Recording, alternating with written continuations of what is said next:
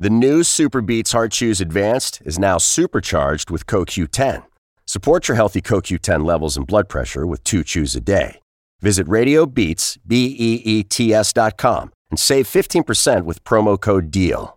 Dicen que traigo la suerte a todo el que está a mi lado. Y esa es mi mala fortuna. Basada en el clásico de Juan Rulfo, llega Univisión, El Gallo de Oro. Supongamos que la caponera puede inclinar la suerte a quien ella quiera. Estás tardando en conquistarla. Con Lucero, José Ron y Plutarco Asa. Este gallo me está cambiando la vida. En una historia legendaria de amor y azar. No trates de cambiarme, no lo vas a lograr. El Gallo de Oro, lunes a viernes a las 9 por Univisión. El siguiente podcast es una presentación exclusiva de Euforia On Demand. En seis meses, el gobierno de Ricardo Rosselló ha llegado a acuerdos contractuales de- por casi 25 millones de dólares de publicidad que están repartidos casi uniformemente de la manera tradicional en términos de cuáles son los gastones del gobierno en publicidad, los que más gastan. Se hace también saber, y hay que hacerlo notar, que esos 25 millones son una cifra ligeramente menor que lo que anteriormente en un periodo similar se ha podido gastar en publicidad y bueno, lástima fuera que en medio de un periodo de austeridad en el que se le está ajustando a todo el mundo y se le está apretando el cinturón a todo el mundo y ayer se anunció que viene un aumento de las contribuciones para los que trabajan por su cuenta y para y que hay además aumento de arbitrio y aumento de las multas de tránsito, etcétera, etcétera. Lástima fuera que el gasto fuera mayor. Pero oiga, 25 millones de pesos en seis meses no es poco dinero. Quizás la noticia no es, y el análisis que hay que hacerle a esto, no es necesariamente la cuantía en general de cuánto es el gasto, que yo lo encuentro francamente exagerado. No hay razón alguna para la que en este momento el gobierno de Puerto Rico esté gastando al son de 25 millones de dólares en seis meses en publicidad. Eso no tiene ninguna razón de ser que no sea lo que yo le voy a explicar a ustedes aquí ahora y que a pesar de que he escuchado mucho sobre este tema, no he visto a nadie hacer el ejercicio de desmenuzar el gasto para que usted entienda qué es lo que estaba pasando de verdad y qué es lo que está pasando con este gasto de publicidad. Mire, vamos a hacer la salvedad primero, que reducir el gasto de publicidad a cero, pues es irreal. Hay cosas para las que el gobierno tiene que gastar dinero en publicidad. Por ejemplo, vamos a darle un ejemplo. La campaña de la compañía de turismo de Puerto Rico, que todos los años se lleva a cabo en la época de eh, turismo, ¿verdad? O previa al turismo alto, nuestra época de turismo alto es en Navidades es en el invierno, porque Puerto Rico siempre ha tenido como objetivo de su turismo aquel turismo que viene por consecuencia del, del invierno en las latitudes nórdicas, especialmente en los Estados Unidos. Así que, por ejemplo, ese es un gasto que usted tiene que entender que se haga porque es una inversión para atraer por, atra- detrás de ella actividad económica que Puerto Rico necesita, sobre todo, perdón, ahora que hay que comenzar a sustituir parte de la actividad económica que Puerto Rico ha ido perdiendo por razón de eh, la reducción de la manufactura y de la industria y de eh, los negocios privados en Puerto Rico, las quiebras y todo lo que ha estado sucediendo en medio de esta crisis económica. Por ejemplo, pues la compañía de turismo, eh, de todo ese dinero que yo les dije, de los 25 millones, se ha gastado 2 millones 700 mil dólares en publicidad. Vamos a esperar que esos 2 millones 700 mil dólares tengan que ver con la campaña publicitaria de turismo para atraer gente a Puerto Rico. Pero ese no es el gasto principal de la publicidad del gobierno. ¿Ustedes saben cuál es el gasto principal? El gasto principal es el Departamento de Hacienda de Puerto Rico, que se ha gastado cerca de, de 2 millones 800 mil dólares, 3 millones de dólares en publicidad. ¿Quieren saber por qué? Esa es la parte que aquí nadie le va a desmenuzar. Ustedes y yo que escuchamos Radio AM y que hacemos el ejercicio de ver medios de comunicación informativos, recordarán cómo hace un tiempito aparecieron de la nada y como ladrón en la noche, así como cosa suave, como dicen en Mayagüez. Unos anuncios por ahí diciéndole a ustedes que lo mejor que le había podido pasar a Puerto Rico era la quiebra del gobierno y que el gobierno pidiera el título 3 de la ley promesa porque eso es lo mejor para Puerto Rico y que con eso estaban defendiendo a los empleados públicos y con eso estaban defendiendo eh, los servicios esenciales. ¿Ustedes se acuerdan de esos anuncios? Que eran uno tras otro, tras otro, en cada pausa comercial. Pues ahí están los chavitos del Departamento de Hacienda. ¿Saben para qué? Para con dinero del pueblo de Puerto Rico con dinero del contribuyente y de los que trabajan por cuenta propia y de los negocios que operan en Puerto Rico, tratar de atender el daño en la credibilidad del gobierno que causa el hecho de que el gobernador hizo campaña diciendo que no iba a utilizar la quiebra, que el que utilizara la quiebra no tenía palabra, que eso era lo mismo que entregar eh, a Puerto Rico y que bajo su gobernación, si él salía electo en noviembre de 2016, no iban a cogerse al capítulo 3 de la ley promesa ni a la quiebra, porque la, la quiebra era traicionar a Puerto Rico. Esa fue la campaña política del PNP. Yo no tengo problema con la campaña que hizo el PNP, porque la pagaron los donantes del PNP, pero sí tengo problema que para tratar de enmascarar el que eso fue una mentira, de la campaña y que cuando lo dijeron en la campaña sabían que estaban mintiendo y que cuando prometieron no usar el capítulo 3 sabían que estaban haciendo una promesa falsa y que cuando prometieron pagar la deuda porque había dinero sabían que no había dinero y que no le estaban diciendo la verdad a Puerto Rico. Y eso si los donantes del partido querían pagarlo, pues allá ellos. Pero que ahora para que usted y yo y los que escuchan no nos demos cuenta de que la campaña se fundamentó principalmente en una mentira. Se hayan gastado casi 3 millones de dólares en publicidad del Departamento de Hacienda que no tendría que estar haciendo publicidad para nada. Lo que tendría es que estar en la calle cobrando las contribuciones que no cobran y siendo más eficientes a la hora de fiscalizar el robo del IBU por muchos de los establecimientos en Puerto Rico nosotros tengamos que con dinero público pagarle una campaña de lavado de cara a la mentira de que la, quiebra era lo peor y el gobierno de Rosselló, una vez electo, nunca la iba a utilizar. Para eso se gastaron unos chavitos y los pagó en publicidad el Departamento de Hacienda de Puerto Rico. Vamos a ver cuál es. Ya les dije que el segundo gasto es el de la compañía de turismo y que yo de buena fe quiero pensar que ese gasto es el de la campaña de turismo de Puerto Rico afuera en los mercados de los Estados Unidos y de Europa y que o es también la del programa de rones y otras cosas más con las que se promueve y con eso pues no debe haber problema. Nadie puede pretender que vengan los turistas si no se da publicidad. Pero ¿cuál es el tercer gasto de publicidad de esto que se anuncia hoy como la cosa más circunspecta, 25 millones nada más. Pues mire, el tercer gasto son 2 millones 300 mil dólares que adivinen qué agencia del gobierno se gastó en estos seis meses. El que adivine está entendiendo qué es lo que está pasando en Puerto Rico. 2 millones 300 mil dólares se gastó la Comisión Estatal de Elecciones en publicidad. Adivinen para qué.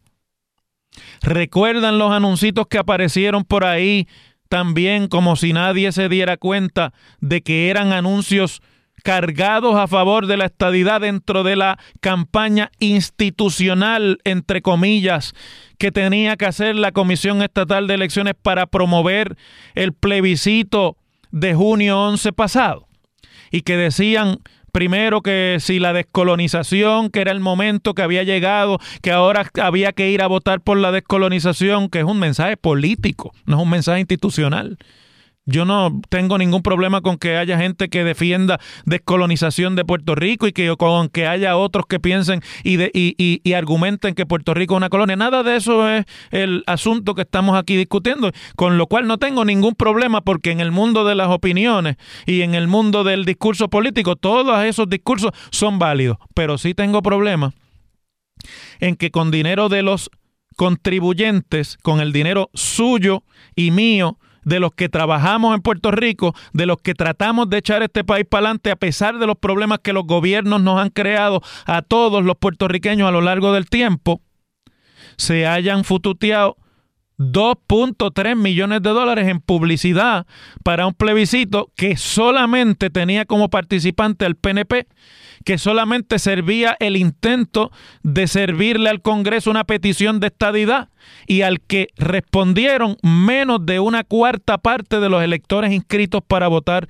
en Puerto Rico. Ese es el tercer gasto de publicidad del gobierno de Puerto Rico. Y cuando usted mira 821 eh, mil dólares de gastos de publicidad de la Cámara de Representantes de Puerto Rico. 424 ¿Mm? Eh, mil dólares del Departamento de Educación de Puerto Rico. La AFAF, que es la, esta entidad fiscal con la cual se sustituyó al Banco Gubernamental de Fomento, 364 mil dólares. Ya usted sabe para qué. La oficina del gobernador, 355 mil. Vamos a hacer un paréntesis aquí en lo de la oficina del gobernador para discutir un asuntito que ha estado pasando en los pasados días y que ha pasado también bajo el radar.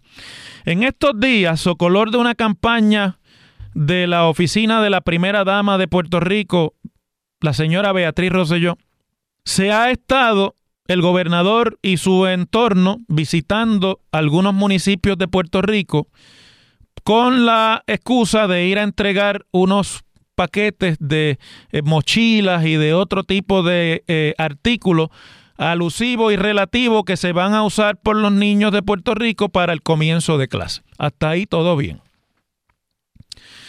La campaña se nos ha dicho que fue de donativos de empresas privadas y de individuos que quisieron sumarse a ese esfuerzo, al que entiendo que también se han sumado pasadas primeras damas de Puerto Rico, entre las que me imagino que figura la señora madre del gobernador, e igual también escuché que figuraba la señora esposa del ex gobernador Alejandro García Padilla. Y hasta ahí todo está bien. Pero en las mochilitas, que todas son azul y blanco, entiéndalo como usted quiera. Pero qué casualidad, va el sello de la fortaleza, no el sello del que, del que donó, sino el de la fortaleza. Y en una libretita que están entregando que se llama Tu pasaporte a la escuela, no solamente va el sello, sino el nombre y toda la parafernalia de promoción de la oficina del gobernador y de la primera dama. Eso es publicidad, eso es parte del gasto de publicidad. Para eso es que se han utilizado los 25 millones de dólares que en seis meses el gobierno de Puerto Rico, en, menos, en medio de la primera vez que el país tiene que recurrir a quiebra, en medio de la crítica con razón de mucho del mal gasto de recursos públicos en la pasada administración y en pasadas administraciones en Puerto Rico. Y en medio de eh, la realidad de que hoy, por ejemplo, aquí decía una de los miembros de la Junta de Control Fiscal, la señora Ana Mato Santos, que los años que vienen y los meses que vienen serán aún peor que los que hemos vivido que ese sea el uso que se le da al dinero de la publicidad de Puerto Rico es realmente cuestionable sea o no menor el gasto, cosa que debe alegrarnos a todos. La verdad es que pudo haber sido aún menor y que no hay razón alguna para justificar que haya sido lo que fue si se utilizó para lo que yo les acabo de explicar aquí y que me desmientan si no fue para eso. Con ese dinero se hubiesen podido atender otras necesidades. Y usted dirá, ah, pero no dan para mucho. Bueno, pero poquito a poquito es que se va ahorrando. Poquito a poquito es que se van haciendo los recortes, que en ese renglón sería bueno que se atiendan. Y este sí que sería un asunto muy importante, que sería bueno también que atienda la Junta de Supervisión Fiscal de Puerto Rico en cuanto a qué es y cuánto es el gasto de publicidad en Puerto Rico y cuánto nos podemos ahorrar o cuánto no nos podemos ahorrar debido a las prácticas que se criticaban y se criticaban con razón. Yo estoy aquí eh, eh, diciendo que no estaba bien criticado en gobiernos anteriores, incluyendo los del Partido Popular, que bastante que gastaban en esto también. Y que ahora resulta que no hubo ningún nuevo comienzo, sino que todo siguió igual y los chavitos es para lo mismo, para realzar la figura de lo que se dijo mal en campaña y se mintió o de los que están gobernando porque viene una campaña política en 2020. Las cosas como son. En WKAQ se abre el aula del profesor Ángel Rosa. Conoce de primera mano cómo se bate el cobre en la política. Las cosas como son. Profesor Ángel Rosa en WKAQ. ¿Cuántas veces yo he dicho en este programa que es también el de ustedes que nos hacen el favor de escucharnos y de vernos y de compartir nuestros análisis. Recuerde antes de lo que voy a explicarles, recuerde una cosa que para mí es bien importante, los que me están viendo por Facebook Live, los que me escuchan por radio, usted no tiene que estar de acuerdo con lo que yo digo aquí.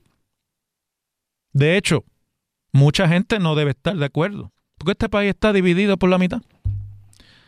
Esa no es mi intención. Yo no estoy aquí en campaña proselitista ni en términos generales tratando de cambiar el parecer a nadie. Estoy compartiendo cómo yo veo los asuntos del país y si lo que yo causo con esto es que usted, molesto por algo que yo he dicho, busque más información, reaccione y forme su propia opinión, ya yo gane y ya ganamos en este programa porque de lo que se trata es de estimular el pensamiento crítico que debe haber de una sociedad que tiene que estar ojo avisor para lo que le está pasando. ¿Cuántas veces yo he dicho aquí, amigas y amigos, que esto del plan Tennessee es un engaño?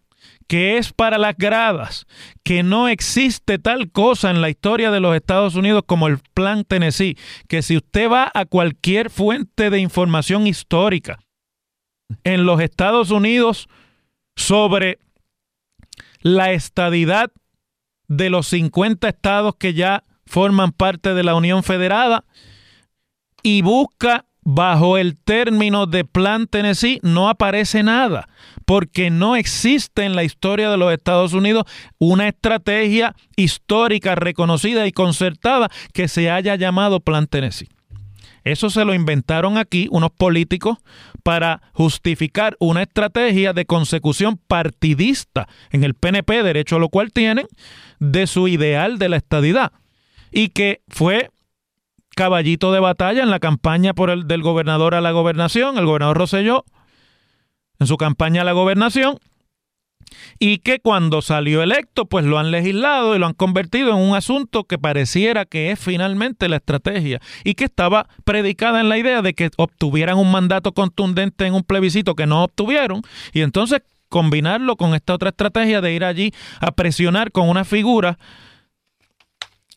prácticamente emulando, pero no imitando y no repitiendo lo que fue que en sus tiempos, en 1700 96 hizo el estado de Tennessee, el territorio entonces de Tennessee, para lograr que le reconocieran su anexión a la Unión. Pues mire, la congresista republicana del estado de Tennessee, Diane Black, miembro de la Cámara de Representantes de los Estados Unidos por el estado de Tennessee, al leer un artículo que se publicó en el periódico de la capital federal de Hill, en el que yo he publicado artículos también y mucha gente publica artículos sobre la problemática política, económica y fiscal de Puerto Rico y que es un periódico especializado en el Congreso, dirigido fundamentalmente a los miembros del Congreso, a los miembros de los equipos de trabajo de los congresistas y a la gente que toma decisiones. Cuando esa congresista leyó un artículo que se publicó en el periódico The Hill que decía que los puertorriqueños habían pedido abrumadoramente la estadidad en julio, en, en, el plebiscito de junio pasado, junio 11, y que era el momento entonces de combinar esa petición masiva con el plan Tennessee esta congresista ha tuiteado en su cuenta, acuérdense que los republicanos desde que Trump llegó les gusta el Twitter, el siguiente comentario. Llamar Plan Tennessee a esto, a esto refiriéndose al, al, caso de Puerto Rico y a lo que el artículo defendía en términos del resultado del plebiscito es un insulto a los patriotas que fundaron el Estado voluntario, de Volunteer State, que es como se le llama a Tennessee. Y entonces, a renglón seguido, la congresista tuiteó la segunda frase, no al bailout, o sea, no al rescate fiscal para Puerto Rico. Y con eso termino. Sé que van a decir que con el Congreso hay racistas, que los hay. Sé que van a decir que ellos que se espera que haya oposición al plan Tennessee, que obviamente no es que no que va a haber oposición, que no le van a hacer caso, que es peor. Sé que van a decir que esta es una congresista conservadora de ultraderecha, que no sé, a lo mejor lo es. Pero sucede que es una de los representantes de Tennessee y que es republicana, que es la mayoría en el Congreso. Sé que todo eso van a decir, cosa que también es parte de la discusión política y por lo cual yo, en realidad, mire, eso no es lo que viene aquí al caso. Pero yo sí les dije a ustedes, primero que lo del plan Tennessee era un engaño y que no iba a pasar nada y que no le van a hacer caso. Ahora hay mala hazaña, más allá. Pero además les dije que el asunto principal con el que Puerto Rico se tiene que enfrentar en la discusión congresional es el asunto de su realidad fiscal, del problema de su deuda y del regreso de Puerto Rico a los mercados. Y que mientras eso esté ahí, y mientras Puerto Rico esté como está, en quiebra, no hay chance ni para el plan Tennessee, ni para ningún otro asunto, y menos sobre el asunto de la anexión de Puerto Rico como un Estado de la Unión. Pues mire, en ese tweet se lo confirman. La de Tennessee, la del plan, la, congresista de Tennessee, la, la, de los que usaron el supuesto plan que el PNP dice que va a usar, que no existe. Eso es, una, es verdaderamente un engaño histórico. Esa le está diciendo, primero, si ustedes le llaman a eso un plan Tennessee, están insultando a la gente que fundó el Estado que yo represento. Primer bombazo. Pero eso usted lo puede entender de la forma que lo quiere entender. El segundo el que para mí es más importante. Le dice, no hay más bailout para Puerto Rico. Pongan su casa en orden y entonces vengan para acá a hablar de estatus político. Así es como se bate el cobre, pero aquí en este programa no decimos las cosas por decirlas, ni por caer bien, ni por caer mal. Las decimos porque detrás hay enjundia y luego nuestros análisis se confirman como se han ido confirmando uno a uno y ahí tienen otro, otro ejemplo. Las cosas como son. El pasado podcast fue una presentación exclusiva de Euphoria On Demand. Para escuchar otros episodios de este y otros podcasts, visítanos en euphoriaondemand.com. Esto solo es el principio. Porque lo mejor. Esto no se va a quedar así. Lo más impactante. ¿Por qué? Soy tu padre. Esta mujer me robó. Por favor, abre tus ojos. Está por venir en. ¿Entendiste? Tu vida es mi vida. De lunes a viernes a las 8 por Univisión. Y eso sí que amerita un brindis, ¿no crees?